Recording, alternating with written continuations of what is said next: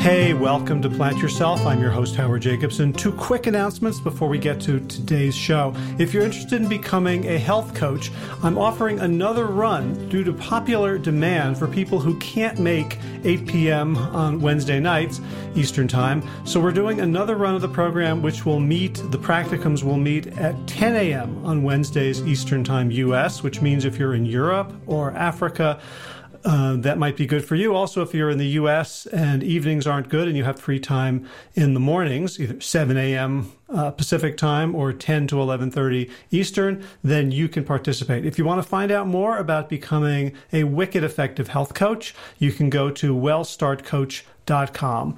Second thing is, if you're not aware of it, Josh LaJaunie and I have a book that is free on Amazon Kindle. It's called Sick to Fit. And if you just go to Amazon and search for Sick to Fit, you'll be able to download it for free and read it on any Kindle enabled device, even a phone, smartphone, tablet, computer whatever. All right, let's get to today's episode. This is the Plant Yourself podcast. I'm Howard Jacobson of plantyourself.com and wellstarthealth.com. This podcast is part of my mission to help you live a powerful and pleasure filled life.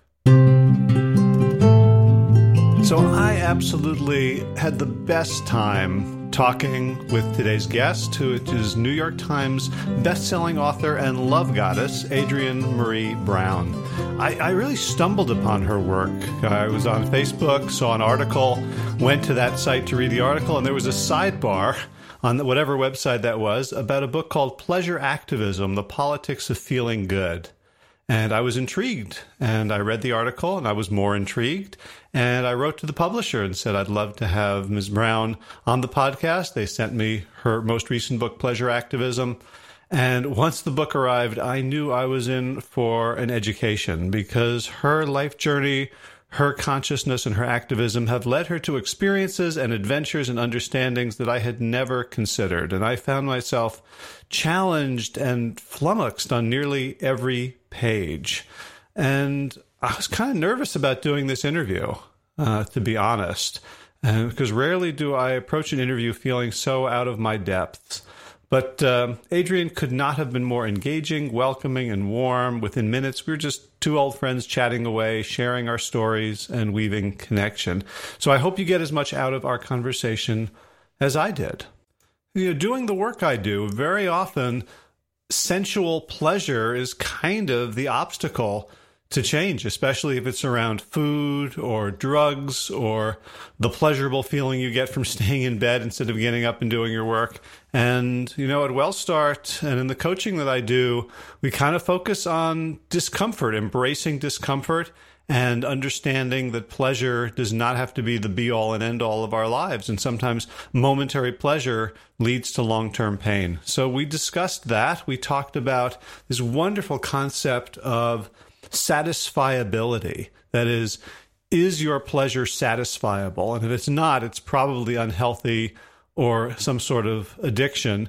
But if you can satisfy the pleasure, if you can have some amount of the food or the experience or the drink or the drug and then not need it again, then that's much more of a healthy relationship.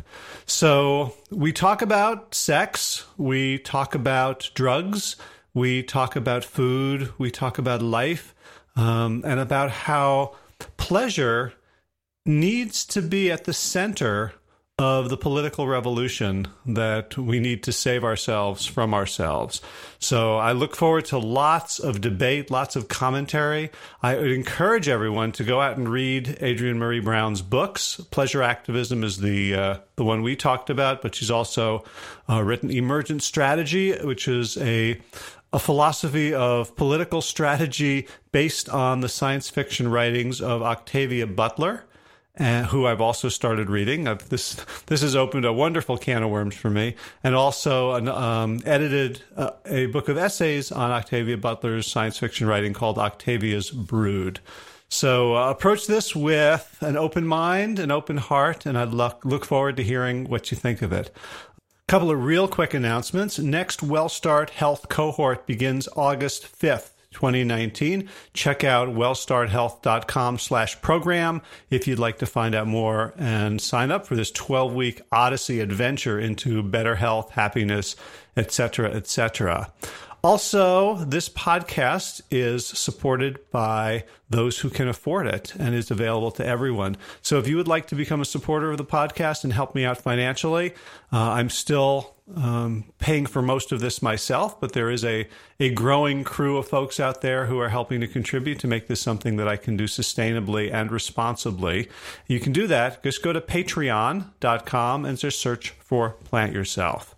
Finally, um, still pretty sparse in the uh, Apple Podcast review department. So if you've been a long-time listener or you've ca- taken in a bunch of episodes and you think it's good stuff, for free in just a few seconds, you can go give a review, drop us some stars, and tell people what you think about it, and that would really help us. All right, enough about that. Let us get into pleasure activism without further ado. Adrienne Maree Brown, welcome to the Plant Yourself podcast. Thank you for having me, Howard. It's great to be here. I'm I'm so excited for this conversation because I'm prepared to learn so much. Oh, good. that's great. As, that's, the, that's the beginner's mind, right? Yeah, yeah, and because you know we're we're going to talk about your your latest book, Pleasure Activism, um, and when I I asked, you know, I, I, saw an article about it, and I asked, um, I wrote to your, I guess, publisher or publicist or agent or, yeah, or, or the team, gatekeeper, the squad, the squad. Um, yeah, my gatekeepers. oh Lord. Yeah. Um, and so I did not know what I was going to get when I got the book. Uh, uh-huh. But that's so great that you reached out for the interview before you even knew what the content really was. That's brave. Well, I mean, I, I knew the two words pleasure activism, and like, mm-hmm. um, I'm kind of, you know, I'm like, I, I'm in favor of activism, and mm-hmm. in a lot of like really scary ways, I'm not in favor of pleasure. Like, right, right, right. And you, is it not in favor or just not in practice of? Well, I mean, I want to, I kind of want to get into a little bit of this because, like, this yeah. podcast and my practice is around helping people get healthy.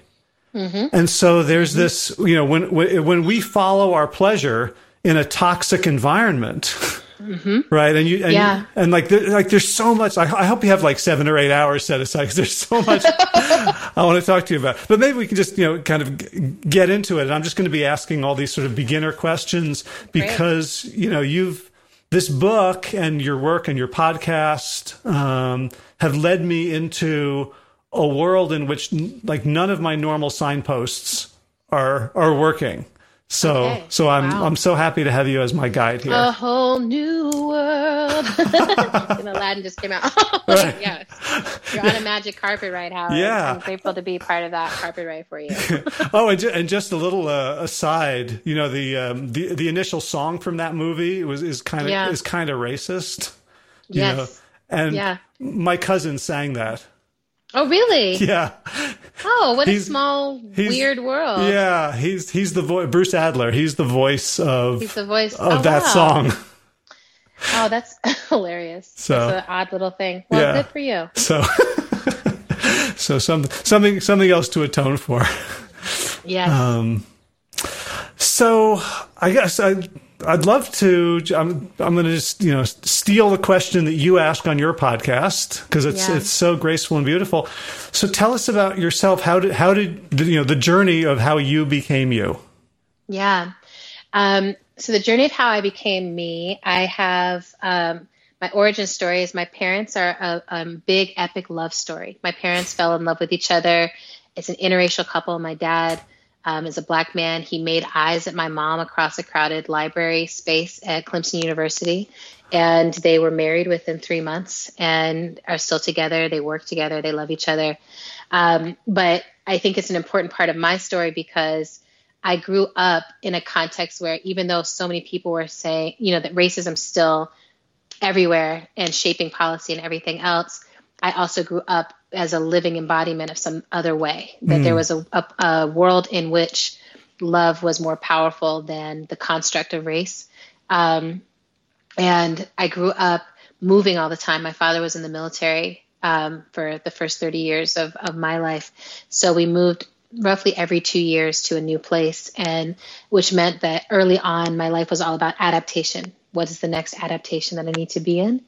Um, I am a survivor of all kinds of things, and I think, like most women I know, um, am a survivor of all kinds of sexual traumas and sexual assaults and and just like misguided sexual attention.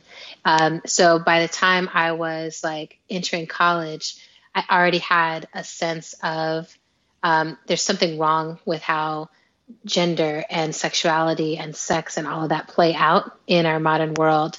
Um, mm-hmm. So one of the first projects that I ever worked on was something called conscious. Um, was it conscious movements? I think, and it was um, we were trying to raise awareness around the HIV/AIDS crisis and um, the fact that the numbers were on, on par between Botswana and Brooklyn, and it was mind blowing to us that that was the case. And so we started doing um, what we called edutainment events at the time, but it was like we would do these concerts and all kinds of people, Imani Uzuri, John Legend, all these artists who have gone on to do great things um, came and performed at these concerts. And uh, and it was one of the first. Now I look back and I'm like, oh, that was actually one of my first pleasure activism things, even though it was before I knew the terminology or anything. But we would, the concerts were always incredible and it was beautiful, and people would be dancing and singing and having a great time while also steeping themselves in information around this tragic crisis. Mm-hmm. Um, and and was so was, then, the, was the goal then to sort of educate people to to beha- to health behaviors to stop the spread so to keep themselves there was safe? some of it that was about behavior but there was also some of it that was like there's a reason why these patterns proliferate in um, black communities right we were looking at the fact that like people were thinking of like oh this A- hiv aids crisis is happening in Botswana, it's happening in Africa, it's happening in these third world countries. And I was like, no, it's happening here in the US. Um, and it's happening just as it's, it's just as dangerous and severe as it is in those places. Um, but we are supposedly this first world developed nation. How is this still happening here? And it's happening because of the way that society is structured and the way that resources flow. Like who has access to the information who has access to safe sex information and resources. And that actually led me to my first job in movement space which was with the harm reduction coalition. I just got so interested in what they were doing which was how do we reduce the harm that comes from people living their lives and engaging in substance use or engaging in sexual behavior um, where absence not, may not be an option. And, you know, one of the first aspects or tenets of harm reduction, principles of harm reduction, is that we live in a world that is actually so hard and traumatizing for people. So people are not using drugs because they're just out here like, gosh, you know, I woke up today and just thought I'd love to be an addict living out on the street corner. You know, like that's not how the journey goes. Usually mm-hmm. the journey is I am incredibly depressed and I want to escape from this moment. And, you know, I had I grew up in a family where we had someone who was addicted to crack um, as part of our extended family, and I got to see that journey for her and got to see um, the ways that she loved herself and loved her family, and the ways that she betrayed herself and betrayed her family um, because she did not know how to deal with all the pain that she felt.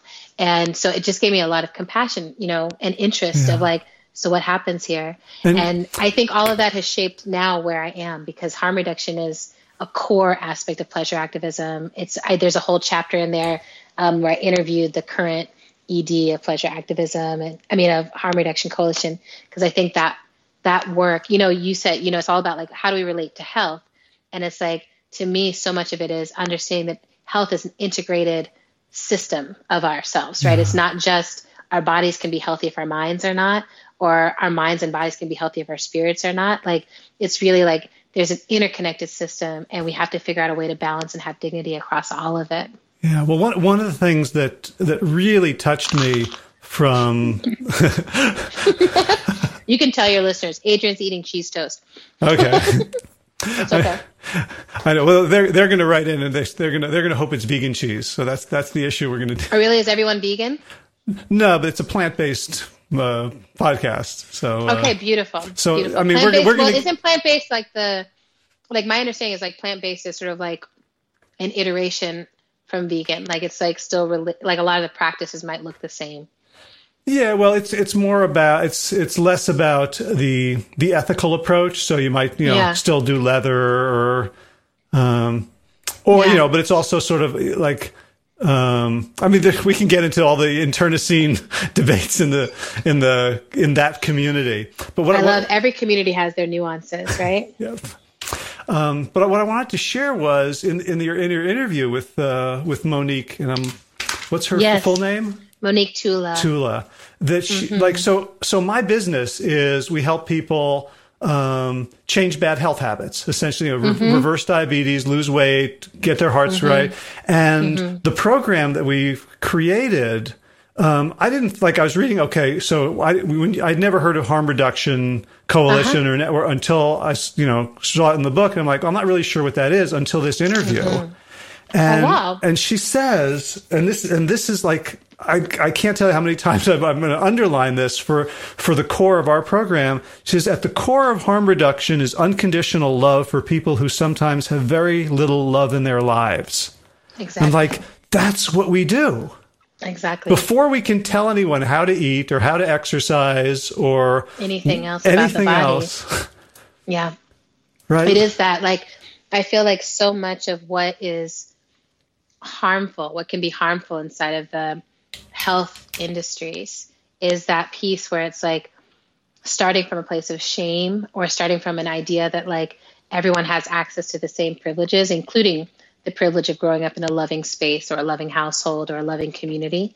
Um, I feel like most of the people, if I was to say like, oh, what is a common trait of a lot of the people that I have been moved towards organizing with and supporting, it's that love was not available either at an intimate level or a societal level. So like, you know, for the black community, there's a lot of us who are like, it's very loving in my household and it might even be very loving in my neighborhood. But if I cross out of my neighborhood, I could get shot just because someone is terrified of me because of their racism. And so it's like, what do you do when you live in a society that not only doesn't love you, but actively, like, is very active with hating? Mm-hmm. And what do we do when that is institutionalized, right? How then do we have a conversation with people around, you know, because I live in Detroit, right? So it's like I did food justice work for years here, where it was like we're trying to introduce the idea of like make yourself a smoothie, you know, to kids who are like, I don't have any, like that's a that's a sweet idea. We don't have any of the things we need in our home to do that, and I'm not safe to get from my house to school. Yeah. So before we can talk about the smoothie versus hot Cheetos, we have to have a conversation around what are the structures of my life that make sure that I feel safe and loved and cared for. Right, and you Yeah. know, and, and it's, it's it's I here here is what here's sort of like a, like a challenge that I'm having as I mm-hmm. as I navigate this material. So you know, this idea that there's so many things out there in the world that can give us toxic pleasure, and so my mm-hmm. approach has mm-hmm. has been like let's avoid those things. Um, You know, the sugar. You mm-hmm. know, like at, at some point you were talking about like liking ice cream, and, and like in my mind I was having this like I was like, lec- "No!" I was lecturing I was lecturing you. I was like, let me let me lecture Adrienne Maree Brown about sugar in the slave trade, right? Like Yeah, that's kind I mean, of it's so it's so funny. Like I did a whole sugar shift. You know, like I know almost everything there is to know about sugar, right?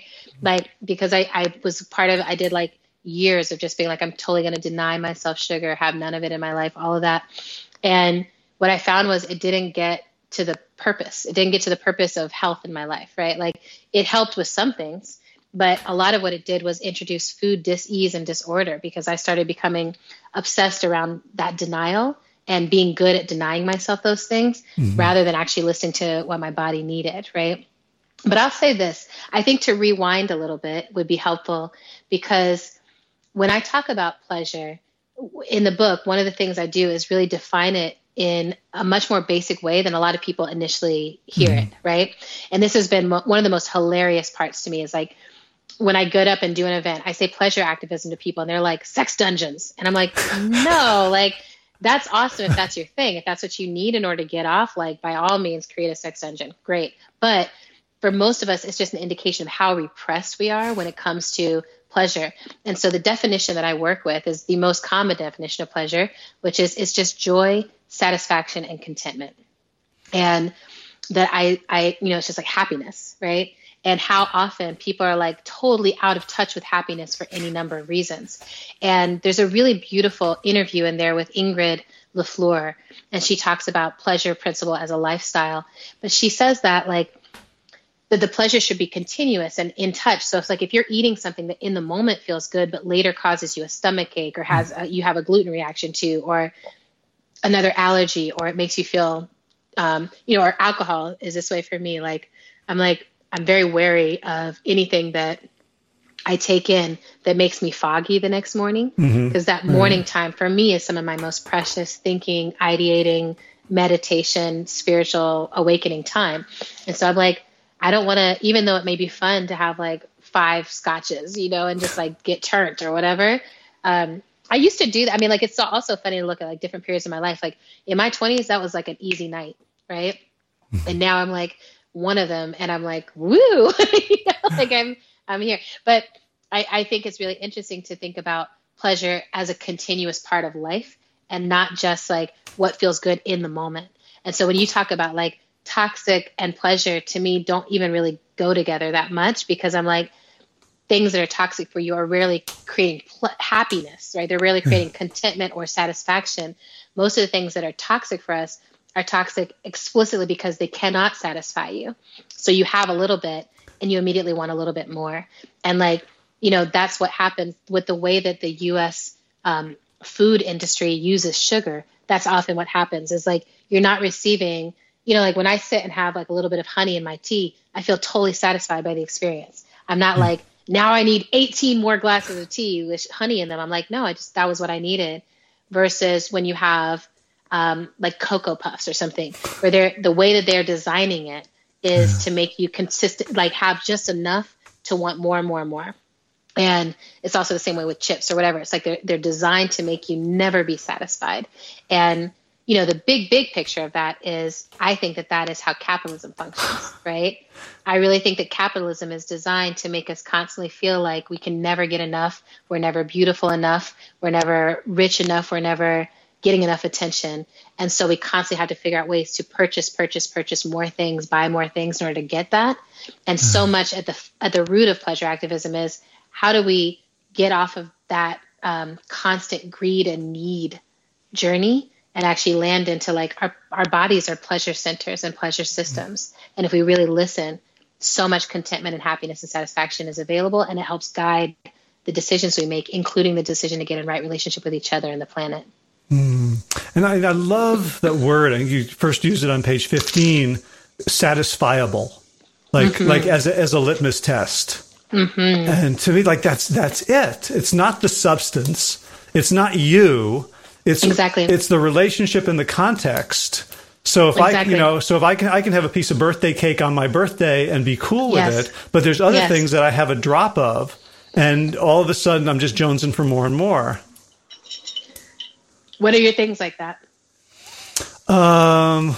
Oh my gosh, you're gonna call, call me out in front of my audience.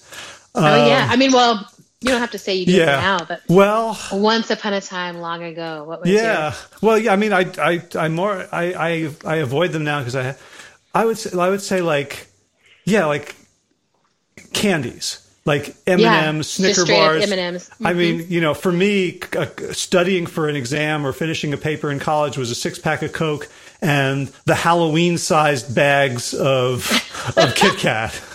That's right. You know, That's the ones right. you, the ones you're going to give to like 50 kids, like that. You're like all the children in the neighborhood could have this, or I could just have this. Right. right. yeah, I mean, that idea of satisfiable comes from one of my teachers, Staci Haines, and I remember her asking it in one of our classes, um, where which is the generative somatics lineage that I'm a part of, where I've been learning about how do we mm-hmm. drop in and center in and live from the body, and she asked it and it like it was, you know there's that emoji of like the mind being blown. I felt like that. I was like what? Like i i knew that most of my life i hadn't been satisfied. And it never occurred to me that that generating being satisfiable was something that i could be responsible for and i could create in my life. Mm. and it's been a wild like this past basically this whole year since january i've been in the practice of doing intermittent fasting in order to kind of shift my relationship to food. Because, like I said, I'd done the sugar shifting, sugar cleansing, and was like, this works for part of my life, and then it doesn't work for a huge other part of it when I'm traveling and I'm on the road and other people are often in charge of parts of the food that I have and and I'm often going into places where I don't feel comfortable bringing the privilege of like here's here's all the little small you know like you have to just for me create this whole other menu of food like it doesn't work if I'm going in and working with a group of folks in a church where they're like we have just cooked the food for everyone. That's what we do. That's how you're lucky to have some. Like so mm-hmm. I was like I need to find a system that allows me to work with gratitude and be satisfiable and you know have the majority of my life. Like when i'm home i mostly am eating kale. You know like kale is my favorite food. I make kale chips almost every day or, or just watermelon like i could eat watermelon strawberries and kale like all day long and just be like i'm super jazzed right but, but then i go travel and i'm I often will travel for three weeks to a month at a time but i'm like going and doing speaking engagements and trainings and other stuff so I was like, I need something that works with my lifestyle and that keeps me from obsessing about food. And it has felt so beautiful to land in intermittent fasting because one of the things it immediately does is highlights what it means to be satisfiable because you have like a small window in which you need to choose the right things that will actually last until the next day. Mm. Right. And I love that idea that I'm like, oh, I get to construct for myself the right set of things. And it just is like amazing to feel what it does for my energy and what it does for my attention because my attention is no longer all day like, what's the next thing I get? It's just sort of like, mm oh, during this period of time, what are the best choices I can make? But in movements, right? So for the activism part of it, I often now ask people, what are our, and this is again from somatics, we ask this, what are the conditions of satisfaction, right? Like, how will you know that this campaign has reached a place where you feel satisfied or this social justice effort and it's almost like if you, you know, if, if, you, can't if you yeah. can't do it in your body you're only going to do it theoretically out in the yes. world that yes so... it's very very very tied together huh. and i think you know you said you've listened to our podcast you're starting to listen to the michelle mascarenhas swan mascarenhas swan one yeah. and you know she talks about that idea too that it's like we you know so much of movement generation they talk about the idea of false solutions and what is politically possible and how we get to the real solutions we need for our planet. And to me, this is one of those areas of where are we satisfiable that we're often being told, here, just we'll do carbon tax or something. And it's like, that is technically a solution, but that is not going to satisfy what we actually need to get out of this total catastrophe. Mm-hmm. It's just going to slightly slow it down or worse, make people feel good about doing something that has no impact at all on shifting the future. Right. In fact, right? I, would, I would argue so we can't be satisfied. yeah, I would argue that a carbon tax actually buys into the mentality of commodification of the planet. Exactly. It's it's literally that, right? And there's so many things that we do that are like that.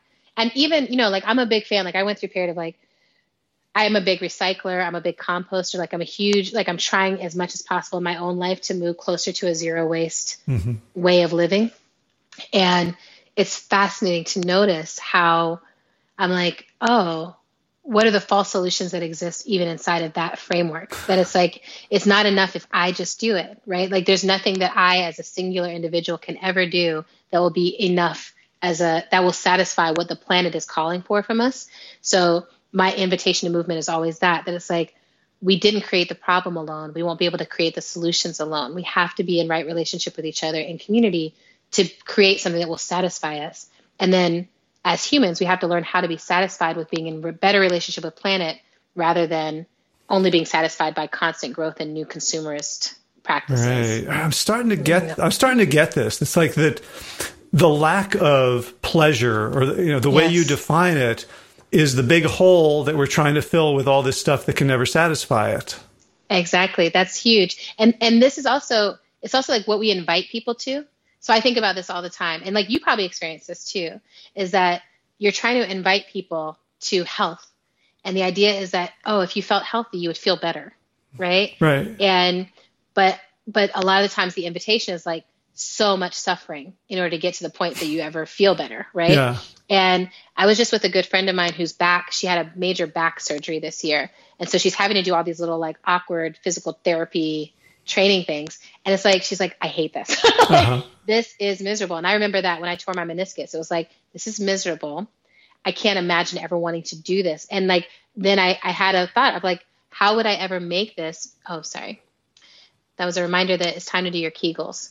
So, okay. all of your listeners should all do our Kegels now. Everybody Kegel together. All right, I'm on it. Um, good.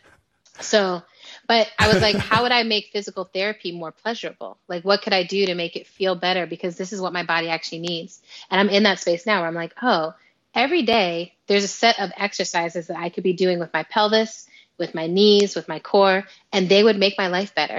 How can I make it pleasurable to do those exercises? Because mm-hmm. I I know I like a million gazillion people will not continue something that doesn't at some level produce a sense of happiness, contentment, and satisfaction in me.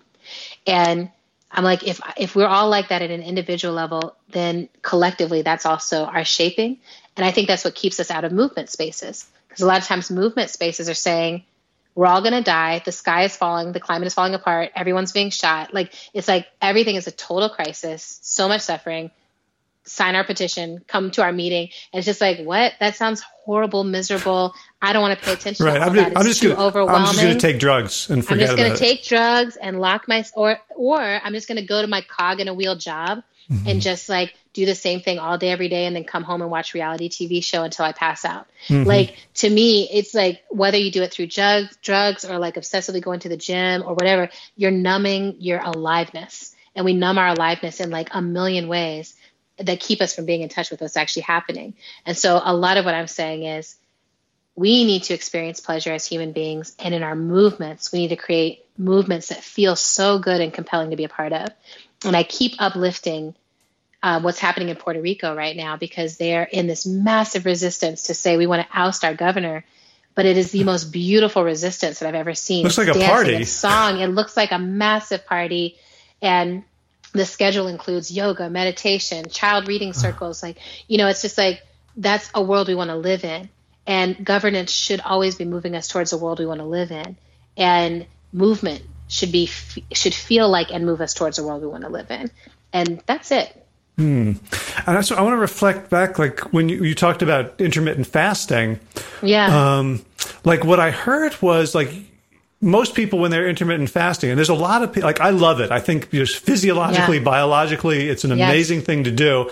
And there's a whole bunch of people that I work with that I encourage not to do it because yeah. because they're doing it as atonement Exactly. Or, right. But the way you framed it, you weren't even, you weren't looking at the negative space of like yeah. the, the 18 hours you're not eating. You're looking at like the six hours that you do eat. So yes. it's, so even there, you're, yeah. you're approaching the, the, the pleasurable orientation towards it. Yeah. And for me, because I have been, so I started gaining weight in response to sexual trauma in my early teens.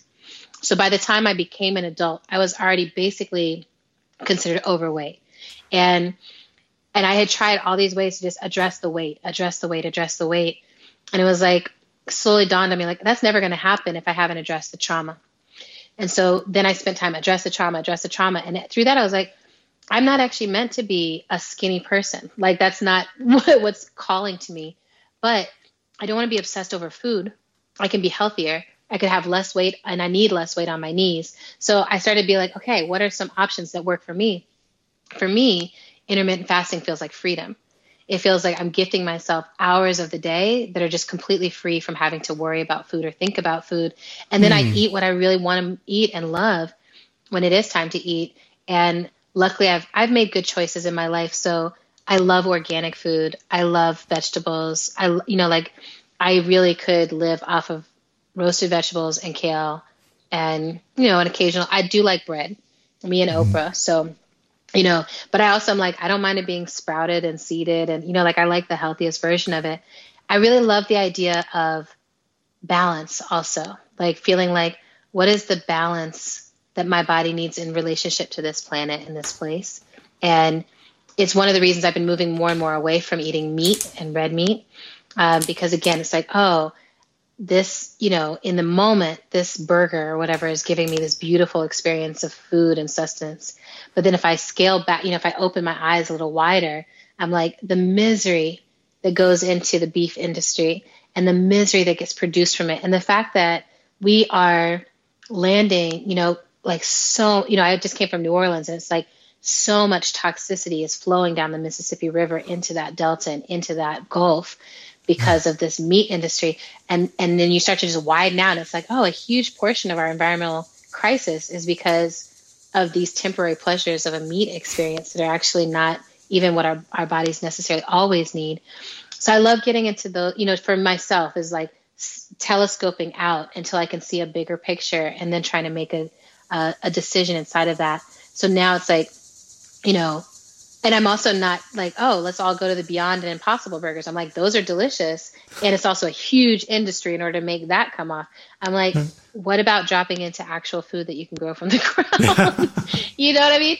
I also think, you know, I, I know that I, I, I, would be surprised if you had read Octavia's Brood, but Octavia's Brood is the book that I put out before hmm. Emergent Strategy, and it's all science fiction from social justice movements. Right. It's well, all about getting a right relationship with apocalypse, right? Yeah. And the idea that like apocalypse is not going to leave us with a lot of room for producing stuff that we're shipping halfway around the world to eat, um, or these massive industries. We're going to have to be in right relationship with what we can grow and eat from the ground. And and so to me, it's all like let's just practice getting our bodies ready, whether it's this generation or the next one, for that that definite reality. Yeah, there's a part of me that's like a survivalist yeah. or mm-hmm. a prepper which I don't, yeah. you know, I don't, I don't highlight very much in public, and it's not like, yeah. you know, it, it doesn't include like guns and ammo. Yeah. Which, okay. which might be, you know, short sighted for a period well, of time. It depends on like what survival, like what you're willing to do to survive. I think this is the big, like I tell people to go read Octavia Butler's work all the time because she plays with all these complicated questions of like, well, what would I do to survive? What would you do to survive? Uh-huh. What would you do in a group of people? What would you do to to protect someone that you love? Like I would I I before my sister had her kids, and I you know I call the kids nibblings, right? And I'm like they're the children of my sibling, and I don't have to like gender them necessarily as niece mm-hmm. or nephew, but I talk about my nibblings, and I'm like before my first nibbling was born. I would have said, I am a pacifist. I do not believe in violence. I feel like a nonviolent soul, a nonviolent spirit, and there's just nothing. And even though I had been through so much trauma of my own, that when I when other people learn of it, they'll be like, I want to kill that person, I want to hurt, harm that person, whatever. I'll be like, that's not what I want. Mm. I hmm. want that person to heal so that they don't create that harm ever again. But then when those children were born, I was like, if anyone talks, touches this child, they're gonna die. And I'm like, is that in me? Like, do I really have that in me? And I often, you know, think about that. I'm like, if if I was in a scenario in this post-apocalyptic world where it was like, how am I going to keep my these babies safe? Like my responsibility is keeping these babies safe. I'm like, oh, everything changes, you know? So I think about that. I'm like, and I, and I think the counter question to that is, would I want to survive in a world in which the only way to keep them safe was to be committing violence? Right. Is it is it worth it, or is that the time when we say the human experiment has run its course and and the Earth is is time for the Earth to come up with the next generation? I will say I've been I've been some peace has entered my heart because there was this recent story that came out about this I'm trying to remember the name of the bird now, like red throated oriole or something like that. Basically, this bird that went extinct like 157,000 years ago. And like somehow the earth has recreated that DNA, that process, that bird, huh. and it has come back into existence after this long period of it being extinct. And something about that gave me so much hope for our species that, like, even if we do move ourselves to the point of extinction in this period of time, that is there something inevitable about humanity that would mean that it would come back around or that would find a way to to recreate itself. Um, and you know which is basically the story of battlestar galactica.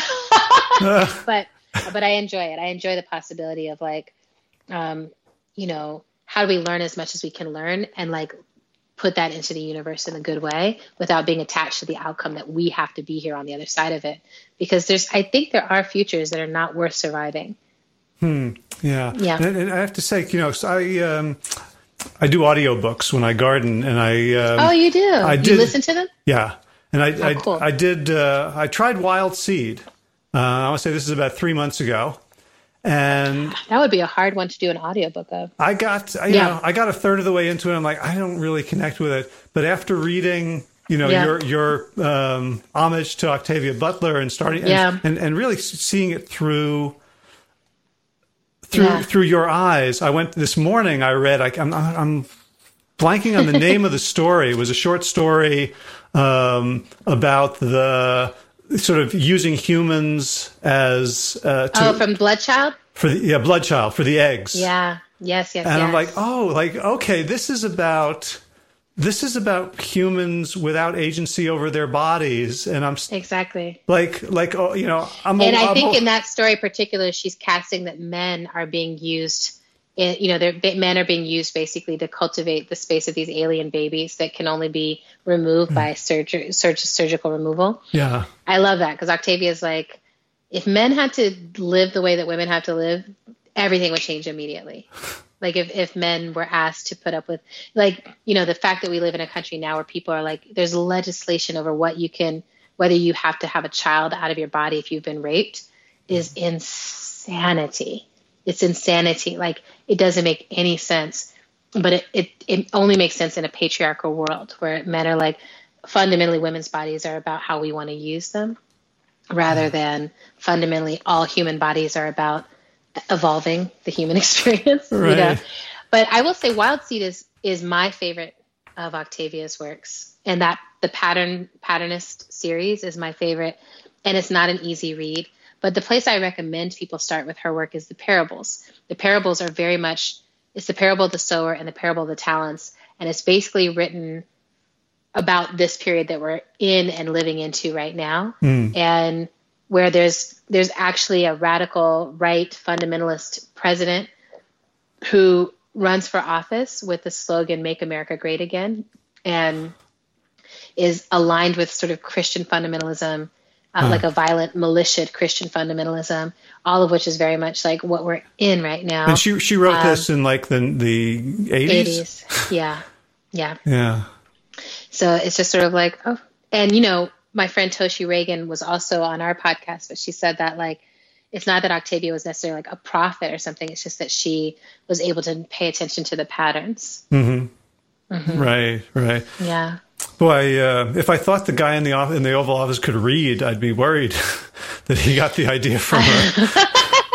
no, you know, I think that Ronald Reagan also used the slogan. I think it was like it's been floating around, but there's something about the the combination of factors and you know, I, we we're just in a different time. Like I think most most people who have been alive for more than 40 years, this president was un, uh, this was like an unimaginable scenario. Like it's just like, well, we would never have a reality TV show failed business person as a pres like that. Just is unimaginable. Yeah. And I think it shows the power of culture, right? That like people overlook that culture is constantly setting the norms, and so culture, like pop culture you know, um, musical culture, television culture, like the ways that arts culture sets the norms for all of our reality because it's where we understand imagination and it's where values get practiced. And while many of us were like not paying attention to what he was doing in the culture, he was helping to set a norm for a very vindictive, violent, and childish culture, a, a way of being, and a way of like uplifting the villain right? And being like, oh, the villain is the most interesting part of the story. Mm. Like that's not how most stories have been conceived of or written. It's always there's a protagonist and the villain is the side character, the smaller character. Yeah. And like his work has all been like, no, the villain is the most interesting central character. And, and even if also, you hate him, also you're still going to give him all of your attention. Mm. This is also, right? you know, the Breaking Bad and uh, the exactly. Sopranos. Exactly. This right. Fa- this fascination with this fascination with like who is who is really intentionally going against the goodness or the humanity or whatever. And there that's so interesting. And I, I will say even for me i'm like i don't deny my interest in those things. I think we're all interested because inside of each of us there's a question of like how far would i go? Mm-hmm. you know like if i was unhinged if i didn't believe in all these rules how far would i go? And to me so much of meditation mindfulness practice and being in community is about exploring those things in a safe space and then being able to return to like I have the agency and the choice, and I'm connected to something larger than myself, and so I make these better choices. Yeah. Well, I, I love what you just said. Cause like, if I didn't believe in all these rules, like from yeah. what I know about you, you believe in fewer rules than anybody. Yeah. I've ever. Well, and it, it's it's it's very to me, it's very much about like saying I don't believe in the rules, and I don't believe in the rules where they are not aligned with what I believe is good. Right? Which I learned from hmm. Martin Luther King Jr. He talked about that, that like if a law is unjust, it is our responsibility to break that law, right? So for a long time, I worked for something called the Ruckus Society, which trains people in doing civil disobedience and nonviolent direct action, where we feel like, oh, this law is upholding something unjust, or this policy is upholding something unjust that puts us out of right relationship with the planet, that puts us out of right relationship with each other. And I've learned so much. You know, there's indigenous leaders in that work, there's immigrant leaders in that work, there's black movement leaders in that work. And over and over again, I've seen like our the way we get acculturated to be polite in the face of violent, offensive transgressions against humanity is our downfall right now. That it's not just, you know, and I, I grew up part, part of my life in Germany.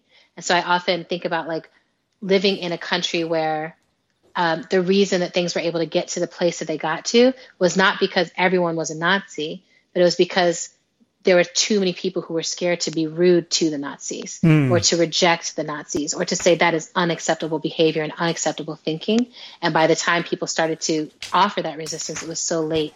And now we're in that same place, you know, here in the US where it's like, you are more concerned with keeping the peace at the family dinner than intervening on racism that's a problem, right? Mm-hmm. Like the opposite should be the case. And how do we invite people back into that being able to feel what's right and wrong? That's the other piece of pleasure activism. If I was to say, like, oh, and there's this other component, is once you drop in and you can feel pleasure, it also opens up your ability to feel everything, mm. right? It's like, oh, if I know what pleasures me, I also know what doesn't pleasure me. I could feel a no, a clear no in my system. And I want more and more people to awaken to that boundary inside of ourselves that says, I will not stand for this. I will not let this community stand for this. We cannot have it. Um, so that we can learn boundaries, right? Because I'm like, I don't think I'm going to be able to stop white nationalism in my lifetime. I don't think even if I give all the love in my heart out, that I will be able to change those minds. There's a different commitment there but I know that I I I believe that I deserve a boundary between myself and those who wish to engage in that kind of hateful behavior, right? Mm-hmm. And so so much of my work is like, where do I set the no? And this country might have to set that no in a in a much larger way than I think most of us have imagined. Yeah, but I'm I'm just I'm flabbergasted at what I perceive to be the inner work that that you have to do to mm-hmm. maintain both love and a boundary to white nationalists yeah. who, see, who see you as less than human. Yeah. I mean, you know, it helps that I have white family. So it ha- it helps that, you know, like I, I, I think it's real, like I can't imagine it for most of my, most of my community that I work with, which is black organizers. If they don't have white people directly in an intimate familial setting, I'm like, I totally get why you're like, fuck it. There's nothing to be done here.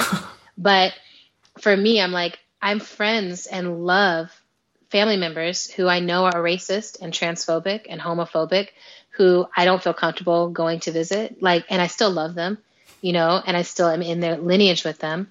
And some of them are very Christian, you know, they feel like what they feel is justified by a religion, by a Bible. Um, and I see the wholeness of those people, right? That I'm like, oh, you're a racist who's also thinks of yourself as a good person, who's also trying really hard to be a good dad, who's also, you mm. know, um, trying hard to figure out how to age well, and you know, all the same things that everyone else is dealing with. And I'm like, I get very curious. I'm like, even having me in your family has not shifted right. this this deeper, deeper sense of superiority. Um, and so I just get really curious. I'm like, how did humans get this way? The other thing that shapes me is we're not in a place yet where we can send anyone off of this planet in a meaningful way right? So it's not like I can be like, white nationalists just got to go. There's no room on earth for y'all. Because I would definitely, like, if that was the option, it was like, listen, we're going to set Mars aside for the white nationalists. They're going to go over there and just have like a white planet. I'm like, fine, right? But unfortunately, right. send, not one send, of our options. Send them to the planet named after the god of war. Exactly. That's where they want to be anyway. But I mean, the other part of that is like, so much of these concepts of superiority, you know, white, whether it's white supremacy, white nationalism, patriarchy, you know, heteronormativity, all these ideas of like, this is the better way, this is the normal way, this is the better way. Unfortunately, most of those are not satisfied with just existing, right? which would be fine. Like if, if straight people were like, hey, we're straight and it's just, we just enjoy being straight and like everybody else can do what they want to do. We're just straight. Right. I'm like, it wouldn't be so problem problematic. Right. It's the fact that people are like, we're straight. We built an entire religion that articulates that men and women are the only way people can come together, or multiple religions that have just decided that hetero, heterosexism is the only way to survive. And we're going to violently attack anyone who wants to live their lives differently. That's always the part for me where I'm like, I don't mind different ideologies. I mind violent imposition of your ideology over my nature. Mm-hmm. That's when we start to have an issue. I'm like, I didn't choose any of the ways that I was born, but I happen to be born black and queer and fat and all these other things. And no one's going to impose their way over me with violence. I, I have to exist. I do exist, you know? Um, and that's often the thing. I'm like, my existence is as miraculous as anyone else's. And mm-hmm. that's the planet we live on is a planet of miraculous existence that's often in self denial. Yeah. So, yeah. Um, you you wrote that. I mean, here's here's something where I'm. I feel like there's a dynamic tension in my mind that I'd love for you Great. to to, explore, to explore with you. Um, so on the one hand, you know, I don't know exactly who my audience is, but I'm just pretending that they're like me. They're, the, the, That's this, what we all do, right? This is all. Yeah. like, well, you um, and I are the same. yeah, or at least yeah. I, you know, I, I don't know how many people have been exposed to the things that I've just been exposed to in your in your book. And, and oh, got it. And mm-hmm. and so like I'm thinking, you know, and you know, it's sort of a plant based vegan community. So there is. Mm-hmm. I don't know if you saw this um, the the latest article on uh, Bitch Media about the cake sheet caking. No, by E.S. Smith. It. it was um, basically saying that the um, you know wellness movement is sort of fraught with privilege and racism and uh-huh. fat shaming. Yes. And it's, it was a hard thing for me to read. Yeah. Because there's so much that I love about, and there's so many opportunities for people, even without you know, yeah. privilege and means, to make healthier choices. But still, I, like I'm, you know, I'm being tenderized yeah, yeah, by all this. Yeah. But you know, so I guess the the the, the thing you wrote is that one. um, um, where is? I wish, I wish I could read my own writing. I. Um.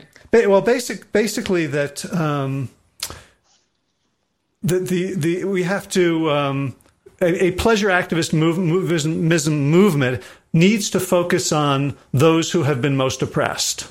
Oh yes. Yeah, yeah, yeah. And so, given that, I'm like, I think it's like a weird question. Or on the pleasure of those most oppressed. Yeah. Yeah, the pleasure, focusing on the, on giving pleasure to those who have been most oppressed, as opposed to you're right, demanding scarce justice from our oppressors. Yes. And so, my curiosity is, what what do you want me to know about ple- like how can me how can uh-huh. I inter- interacting with pleasure yeah. in this way that feels so cu- culturally alien and unconditioned mm-hmm. and bodily weird yeah. how can how can me doing that help the people who are most oppressed that's great i really appreciate the question there um, i think a lot of what happens with people as they're in once you're in privilege and then saying oh, i'm going to turn my attention towards my own wellness and really get in touch with my own health is that it becomes such an individual journey, right? And like maybe you pull a few people into it, but a lot of it is monetized. Like it's like, let's all together join this gym, or let's all together start ordering our food only from this place, or let's all together do this other thing that we figured out is now the healthy trend. You know, so much of the wellness community is also trend based. Like it's like these trends right. move through like waves, right? And so much of what I think needs to happen inside of that is just like how do I broaden my view so that it's not just like I can have it, but like what how would I help structure a society in which everyone had access to the option of, for instance, a plant-based lifestyle? What would that have to look like, right? Mm. And that's one piece of it. I think the second piece is a little bit about what we were talking about earlier with numbing and the way that we can get numb and and narrow with our worldview so that we're not even aware that there's that much suffering happen happening or like what a lot of us will do is once we start moving towards our own wellness we're like i don't even have time. I don't want to put my attention on all that suffering. And so i don't want right. to see that it's happening. So right I'm, i think a great way to think about this kale and positivity only kale and positivity that's it right? But i also think it's like if you look at just the food chain i think that's a great example right? Is for people who are going into a whole foods or a trader joe's or you know the places like that we can get sprouts you know like the different kind of mm-hmm. healthier food stores that are coming up. As an individual someone's like oh i'm a white man and i'm walking into this store and i'm i'm choosing the most organic and i'm choosing the eggs that are like you know these chickens were wearing tutus and flying around with unicorns and like they're so happy and they gave us these eggs or whatever, right? And like there's just so much attending to the care of those selections and not being like, who are the workers right on the other side of that door who are actually, you know, stuffing all these healthy things in there? What are they eating, right? Who are the workers who raise those chickens? What are they able to eat? What do they have access to, right? Going down the line of production of how you received what it is you have um, that's one thing that always to me lights up where I'm like, that's one, that's one of the fastest ways you can start to tune in to those who face more oppression than us is thinking about like the long lineage that have the long line between food coming out of the ground and actually making it onto our mm-hmm. tables where all, for many of us we're not the direct line that where that is happening. I think the other place where we can pay that attention is thinking about what we have. So i often say that like resources are either time like people's time or people's money, right? And if it's money, that doesn't just mean like physical money, it also means like land, home, resource, like the things that we feel like we own. And often when we're like in that wellness world or in that health world, we're not thinking about the entire spectrum of like how much people how much of people's time and how much of people's resource did it take to produce this thing for me because we're all living on this space but some of us feel like oh so coconut water is a great example for me that I'm like, how many square feet of coconut trees does it take to feed my coconut water habit? Whose land is that? Are they getting access to coconut water? Right? Have I taken all the coconut? You know, this was this uh, thing that happened a few years ago with quinoa, where it was like mm-hmm. the folks who are actually growing quinoa no longer have access to it because so much of it is being sold to the rest of the world. Everyone's got to have quinoa. And so the folk, you know, or whenever I visit Hawaii, it's a devastation because all the fruit in Hawaii is being harvested, shipped, and sold to other places. And it actually sometimes is getting shipped back, and that's what's being sold in the grocery stores there for uh, can, exorbitant prices. Can, right? can, cans of Dole. Exactly right, and it's like, oh, this is this is how we experience pineapples. Right. So a lot of those, to me, becoming aware of the means of production and the journey that food is taking or the journey that a product is taking yeah. to reach you that's a great way to become more mm. attuned to like where might oppression be happening and always always trying to break down that distance between the consumer and the producer the grower okay. the, right. the person who brought it out of the dirt so my reaction to that is like yes and that seems like the opposite of pleasure right yeah so, i mean so, my thing is like it's that's where the activism comes in, right? Is this I didn't call it hedonist activism, right? I didn't call it like it's just all pleasure for everybody all the time. It really is we all deserve access to pleasure, but given how much access some of us already have, there has to be redistribution of that access mm-hmm. in the same way there has to be redistribution of anything else. Just like I'm not, you know, like when I talk to very wealthy people and they're like, giving up my money doesn't seem like it'll be fun for me, right? Yeah. I'm like, it's not about it being fun for you. It's about putting you back in right relationship with community, right? Mm-hmm. And I feel the same with this, where it's like I don't want you to not have pleasure, and I think if you're in the right communities, it actually is very pleasurable to start to tune into and build relationship with the other people who are producing that food. Like there's a stand in the Detroit, um, basically it's like our farmers market, Eastern market here. It's called Grown in Detroit.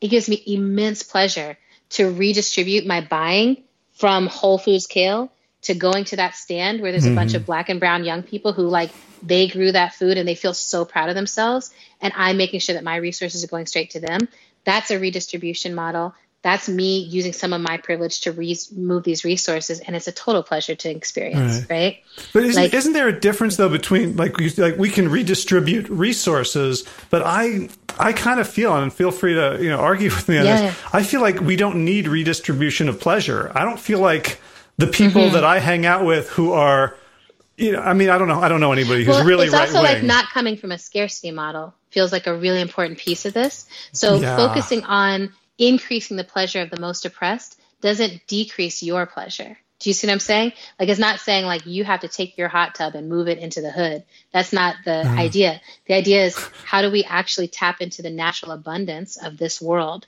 and understand like there is enough for all of us. If we stop competing over the resource, there's actually enough for all of us. Well, that's, and then to yeah. me, it's like if I focus on those who have the least, that and if, if the least have it, then everyone else is going to have it. And this is a, a homework assignment I'll give to you and to your readers is a piece of writing called the Combahee River Statement. If you have never read that, it's a beautiful piece of writing that was done by a bunch of black feminists, and I think it's really powerful.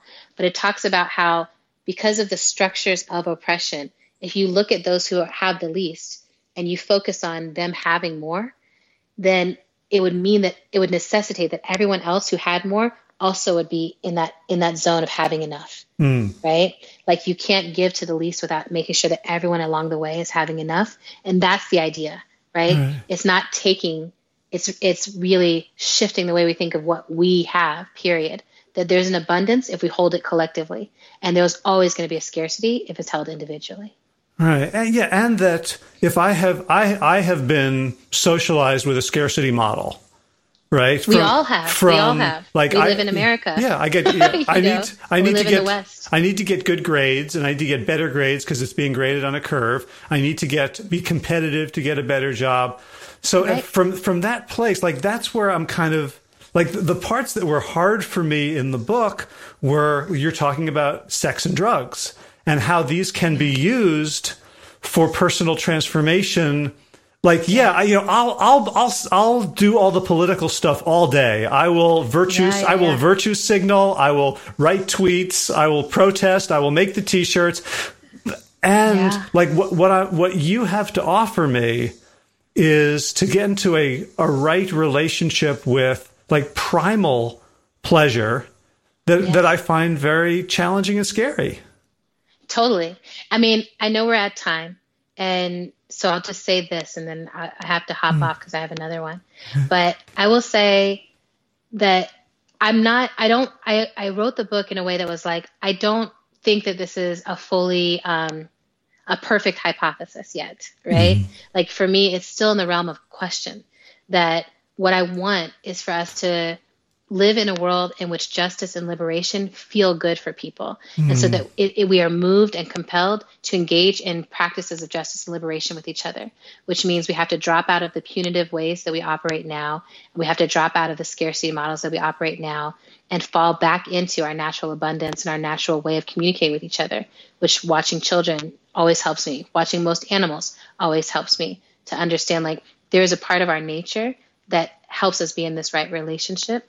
And there's a lot that we have constructed that pulls us away from it.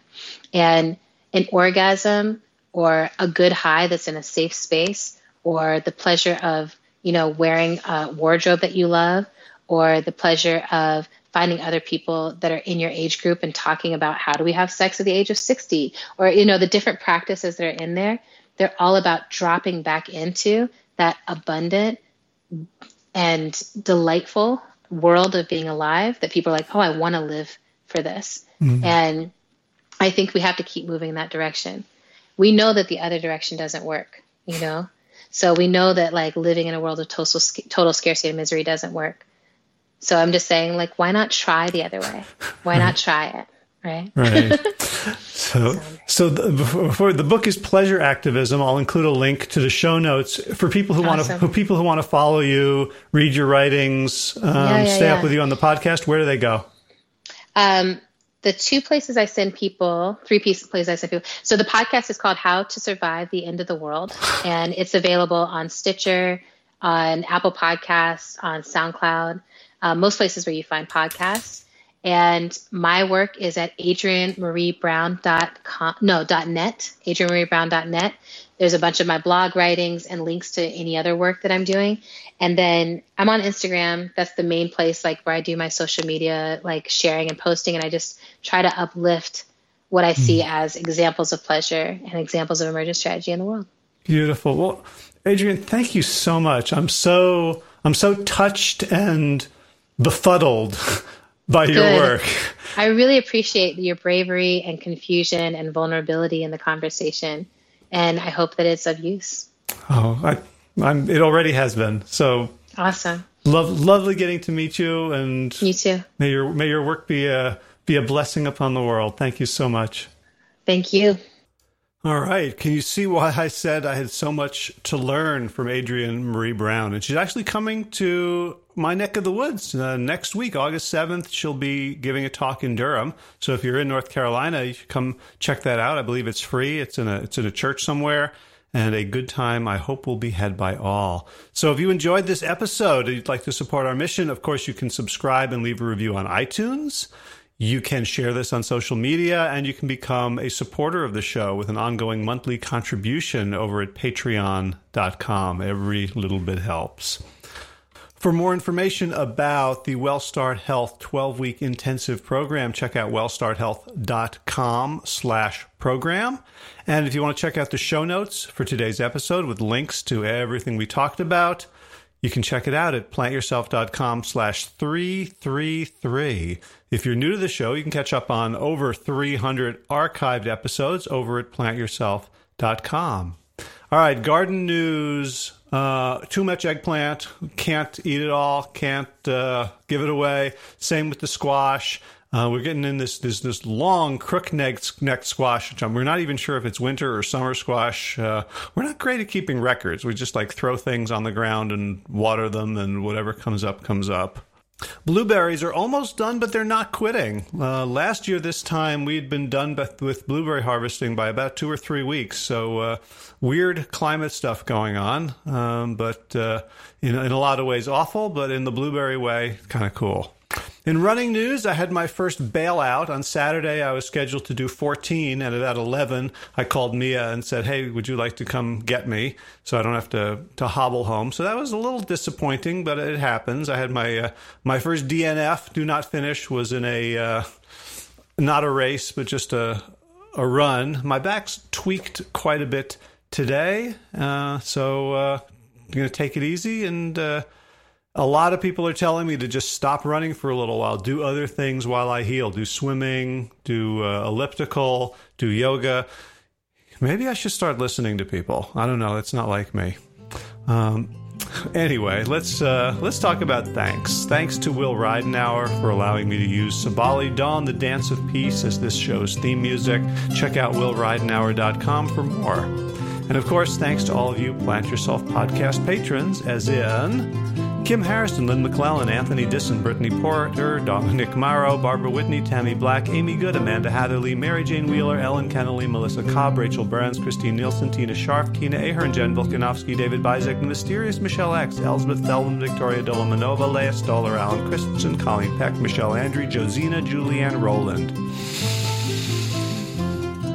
Stu Dolnick, Sarah Durkis, rhymes with Circus, Kelly Cameron, Wade Pedersen, Leanne Peterson, Janet Selby, Claire Adams, Tom Franzek, Jeanette Benham, Gila Lacer, David Donahue, Blair Seibert, Dorona Vizov, Gio Carolyn Argentati, Jody Friesner, Ruth Ann Thunderberg, Misha Rosen, Michael Warbeck, The Equally Mysterious, Tracy Z, Alicia Lemus, Rebecca Hughes, Val Lenneman, Rhymes with Cinnamon, Nick Harper, Stephanie Holmes, Martha Bergner, Nicole Ramsey, Susan Ahmad, Molly Levine, The Inscrutable Harry R., Susan Laverty, The Panda Vegan, Craig Kovic, Adam Sharf, Karen Burry, Heather Morgan, Ashley Corcoran, Callie Machia, Deanne Norton. Bonnie Lynch of Plant Happy Oregon, Sabina Kurtzels, Nigel Davies, Marion Blum, Teresa Copel, Shell Rutledge, Julian Watkin, Fried O'Connell, Brian Sheridan, Shannon Hirschman, Kate Rolls, Linda Ayat, Julie Lang, Home Hedegaard, Isa Tuzin Connie Hainline, Aaron Greer, Alicia Davis, Avivila L, Heather O'Connor, Carolyn Jensen, Sherry Orlikoski of Plant Power for Health, Karen Smith, Scott Marani, Jared Karen and Joe Crabtree, Tanya Lewis, Kirby Burton, Teresa Carell, Kevin McCauley, Elizabeth Rothschild. Kelly Baker Miracle and Jesse Cheryl Dwyer, Jenny Hazelton, Valerie Peltier, Peter W. Evans, Colleen Harrison, Justine Divitt, Joshua Sommermeyer, Dennis Bird, Darby Kelly, Lori Fanny, Linnea Lundquist, Valerie Hummel, Debbie, Deb Casilla, Emily Iaconelli, Levy Wallach, Rosamund McAtee, Dan Picorni, Stephen Leenan, Patty DiMartino, Mike and Donna Karts. Deanne Bishop, Bilberry Elf, Gunter Schmidt, Marjorie Lewis, Kelly Molden, Tricia Adams, Ian Kramer, Nancy Sheldon, Lindsay Bayshore, Gunmarie Hagen, Tracy Gullidge, Laura Heaton, Make for Mama Says, Rochelle Kennedy, Joan Borstein, and Diana Goldman for your generous support of the podcast. That's it for this week. As always, be well, my friends.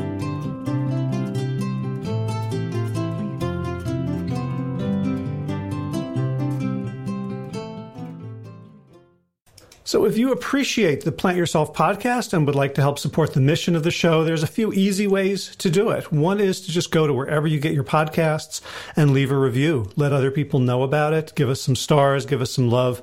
And that really helps us be found by more people. Something else, of course, you can do is let someone know about this podcast. Someone uh, who you think would benefit. Send them maybe a couple of episodes that you think would uh, pique their interest, or just uh, ask them to subscribe in general.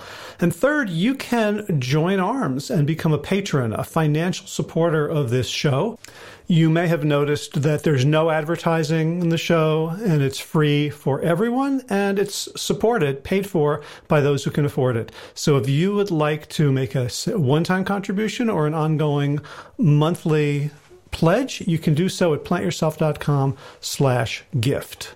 All right, time for thanks. Thanks to Will Ridenour for allowing me to use his beautiful song Sabali Dawn, The Dance of Peace. You can find more of Will's music at his website, willridenour.com. And of course, thanks to all of you Plant Yourself podcast patrons. Kim Harrison, Lynn McClellan, Anthony Disson, Brittany Porter, Dominic Maurer, Barbara Whitney, Tammy Black, Amy Good, Amanda Heatherly, Mary Jean Wheeler, Ellen Kennelly, Melissa Cobb, Rachel Barons, Christine Nielsen, Tina Sharp, Tina Ahern, Jen Filikanovsky, David Vizek, The Mysterious, Michelle X, Elspeth Feldman, Leah Stoller, Alan Christensen, Colleen Peck, Michelle Andrews, Josina, Sarah Durkis, Rhymes with Circus, Kelly Cameron, Wayne Pedersen, Janet Selby, Kara Adams, Tom Franzek, Jeanette Benham, Gil Assert, David Donahue, Blair Cyber, Torona Vizo, Gio and Carol Argentati, Jody Friesner, with Ann Thunderberg, Misha Rosen, Michael Warbeck. The equally mysterious Tracy Z, Aviva L, Alicia Lemus, Rebecca Hughes, Val Linneman, Rhymes with Cinnamon, Nick Harpers and Martha Bergner, Susan Ahmad, Molly Levine, The Inscrutable Harry R, Susan Laverty, The Panda Vegan, Craig Kovic, Adam Sharf, Karen Burry, Heather Morgan, Kelly Machia, Deanne Norton, Bonnie Lynch, Plant Happy Oregon, Sabina Kurtzels, Nigel Davies, Marion Blum, Teresa Copel, Julian Watkins, Breed O'Connell, Shannon, Hirsch, Shannon Hirschman, Linda Ayat, Holm Hedegaard, Isa Tuzawa, Connie Hainline, Aaron Greer, Alicia Davis, Heather O'Connor, Carolyn Jensen, Sherry Orlikowski of Plant Powered for Health, Karen Smith, Scott Morani, Karen and Joe Crabtree, Tanya Lewis, Kirby Burton, Teresa Carell, Kevin McCauley, Elizabeth Rothschild, and Jesse, Cheryl Dwyer, Jenny Hazelton, Valerie Peltier, Peter W. Evans, Colleen Harrison, Justine Divitt, Joshua Summermeyer, Dennis Bird, Darmy Kelly, Laurie Fanny, Linnea Lundquist, Valerie Hummel, Emily Iaconelli, Levy Wallach, Rosamund McAtee, Dan McCorney, Stephen Lehman, Patty DiMartino, Mike and Donna Karts, Deanne Bishop, Bill Brielf, Gunter Schmidt, Marjorie Lewis, Kelly Molden, Tricia Adams, Ian Kramer, Nancy Sheldon, Lindsay Bayshore, Gun Marie Hagan, Tracy Gullis, Laura Heeden, Meg from Mama Says, Rochelle Kennedy, Diana Goldman, Stacy Stokes, Ben Savage, Michael Kay, Holly Butler, Diana, David Hughes, Connie Rogers, Claire England, Sally Robertson, Param Ganchi, Amy Daly, Brian Tourville, Mark Jeffrey Johnson, Josie Dempsey, Karen Schmidt. Pamela Hayden, Emily Perryman, Olga Sidorowska, Allison Corbett, Richard Stone, Lauren Vaught of Edible Musings, Aaron Hasty, Sean Owen, Sagar Nayak, Erica Piedra, and Danielle Roberts for your generous support of the podcast. That's it for today. As always, be well, my friends.